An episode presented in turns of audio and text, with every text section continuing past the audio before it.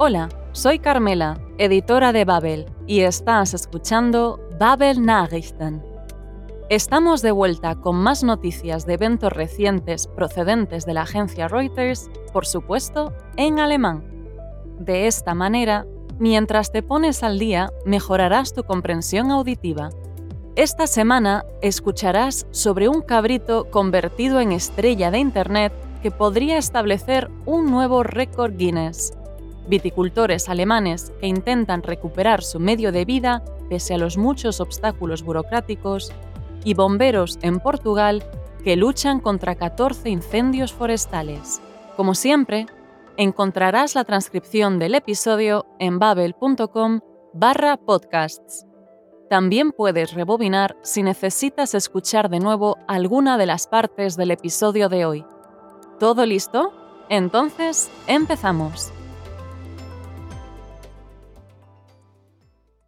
¿Qué se necesita para saltar a la fama?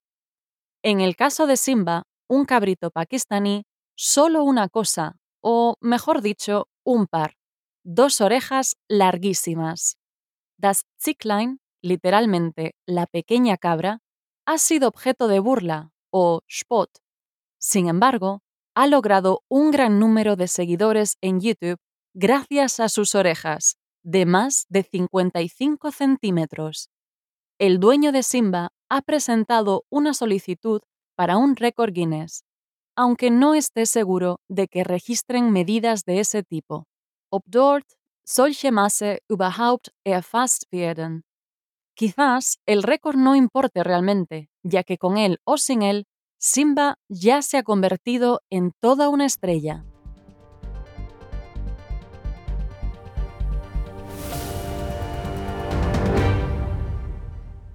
Diese Babyziege wirkt wie ein Wunder der Natur.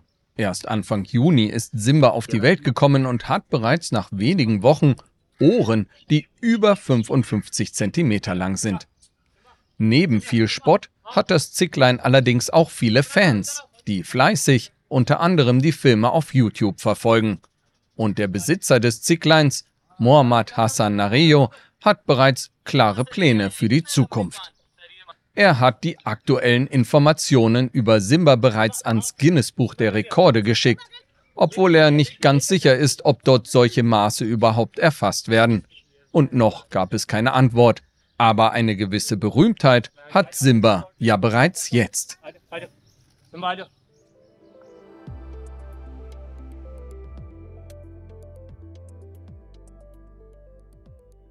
En julio del año pasado, unas terribles inundaciones arrasaron gran parte del Valle del Ahr, una región vinícola o Weinanbaugebiet en el oeste de Alemania.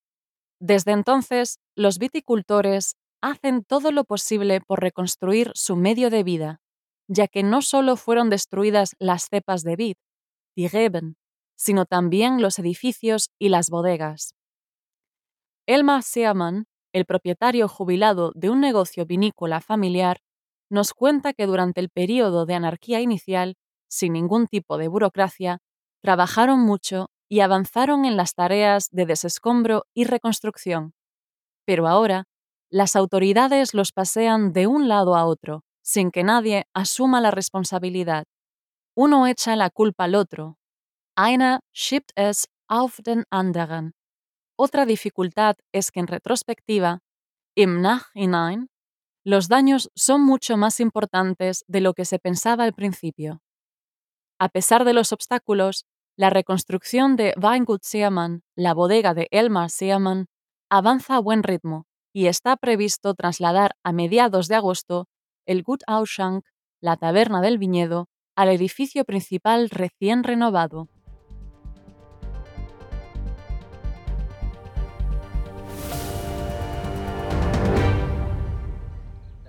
Entlang der Ahr wurden durch die Flutkatastrophe im letzten Jahr 50 Hektar Weinanbaugebiet überflutet und zum Teil komplett zerstört. An diesem Weinberg hat das Familienunternehmen Sermann einen Teil mit neuen Reben wieder aufgebaut. Das Haupthaus und die Weinkellerei wurden durch die Flut stark beschädigt. Doch die Renovierung der Gebäude ist in vollem Gange. Im Weinkeller stehen auch schon wieder volle Weinkisten für den Verkauf. Elmar Sermann ist der Senior im Haus. Am Anfang war es halt so, dass hier so ein bisschen Anarchie herrscht und da wurde sehr viel geschafft, weggeschafft. Und dann hat man natürlich gedacht, das ging halbwegs so weiter. Jetzt ist es natürlich so, jetzt geht der Behörden-Ping-Pong los. Eine schiebt es auf den anderen. Jeder sagt von sich, ich würde ja das unheimlich gerne machen, aber Behörde Z kommt leider nicht weiter oder dieses, jenes fehlt. Ist also sehr, sehr langsam und man muss natürlich auch jetzt im Nachhinein natürlich schon mal feststellen, die Schäden sind doch wesentlich größer, wie man sich das am Anfang vorgestellt hat. Während es im Weingut schon länger wieder läuft, steht das Nachbargebäude noch leer und verwüstet da. Überall im Ahrtal gibt es leerstehende Häuser. Für den wirtschaftlich wichtigen Tourismus ist das keine gute Perspektive.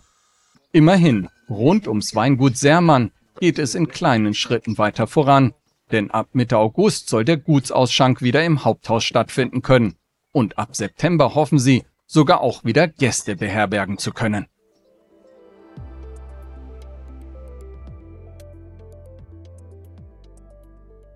Los bomberos portugueses están luchando contra varios incendios forestales en el norte de Lisboa. La situación se ha visto agravada por los fuertes vientos y las temperaturas de más de 40 grados. Centenares de personas han sido evacuadas y tanto las carreteras como las autopistas han tenido que ser cortadas. Mussten gesperrt werden. Muchos lugareños o Einheimische critican a las autoridades afirmando que no hay suficientes bomberos y recursos para combatir los incendios. Zur Bekämpfung der Brände. Según las fuerzas de protección civil portuguesas, 1.700 bomberos están desplegados, im Einsatz, y se ha emitido una alerta roja para más de la mitad del país.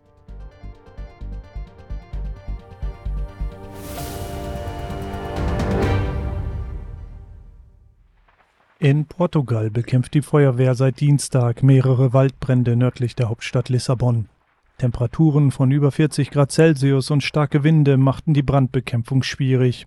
Hunderte Bewohner der Region mussten ihre Häuser bereits verlassen, teilten die Behörden mit. Einige Gebäude waren bereits abgebrannt, Autobahnen und andere Straßen mussten wegen Flammen und Rauch gesperrt werden. Viele Einheimische kritisierten, dass es nicht genügend Feuerwehrleute und Ressourcen zur Bekämpfung der Brände gäbe. Nach Angaben des Zivilschutzes waren rund 1700 Feuerwehrleute mit 501 Fahrzeugen in ganz Portugal im Einsatz, um 14 Brände zu bekämpfen. Für mehr als die Hälfte des Landes gilt derzeit die höchste Waldbrandalarmstufe Rot. Esto ha sido todo por hoy. Recuerda que siempre puedes rebobinar si te has perdido algo y que puedes escuchar y leer a la vez con la transcripción del episodio que encontrarás en babel.com barra podcasts. Volvemos la semana que viene con más noticias que te ayudarán a mejorar tu alemán. Gracias por escuchar y hasta la semana que viene. Bis dann!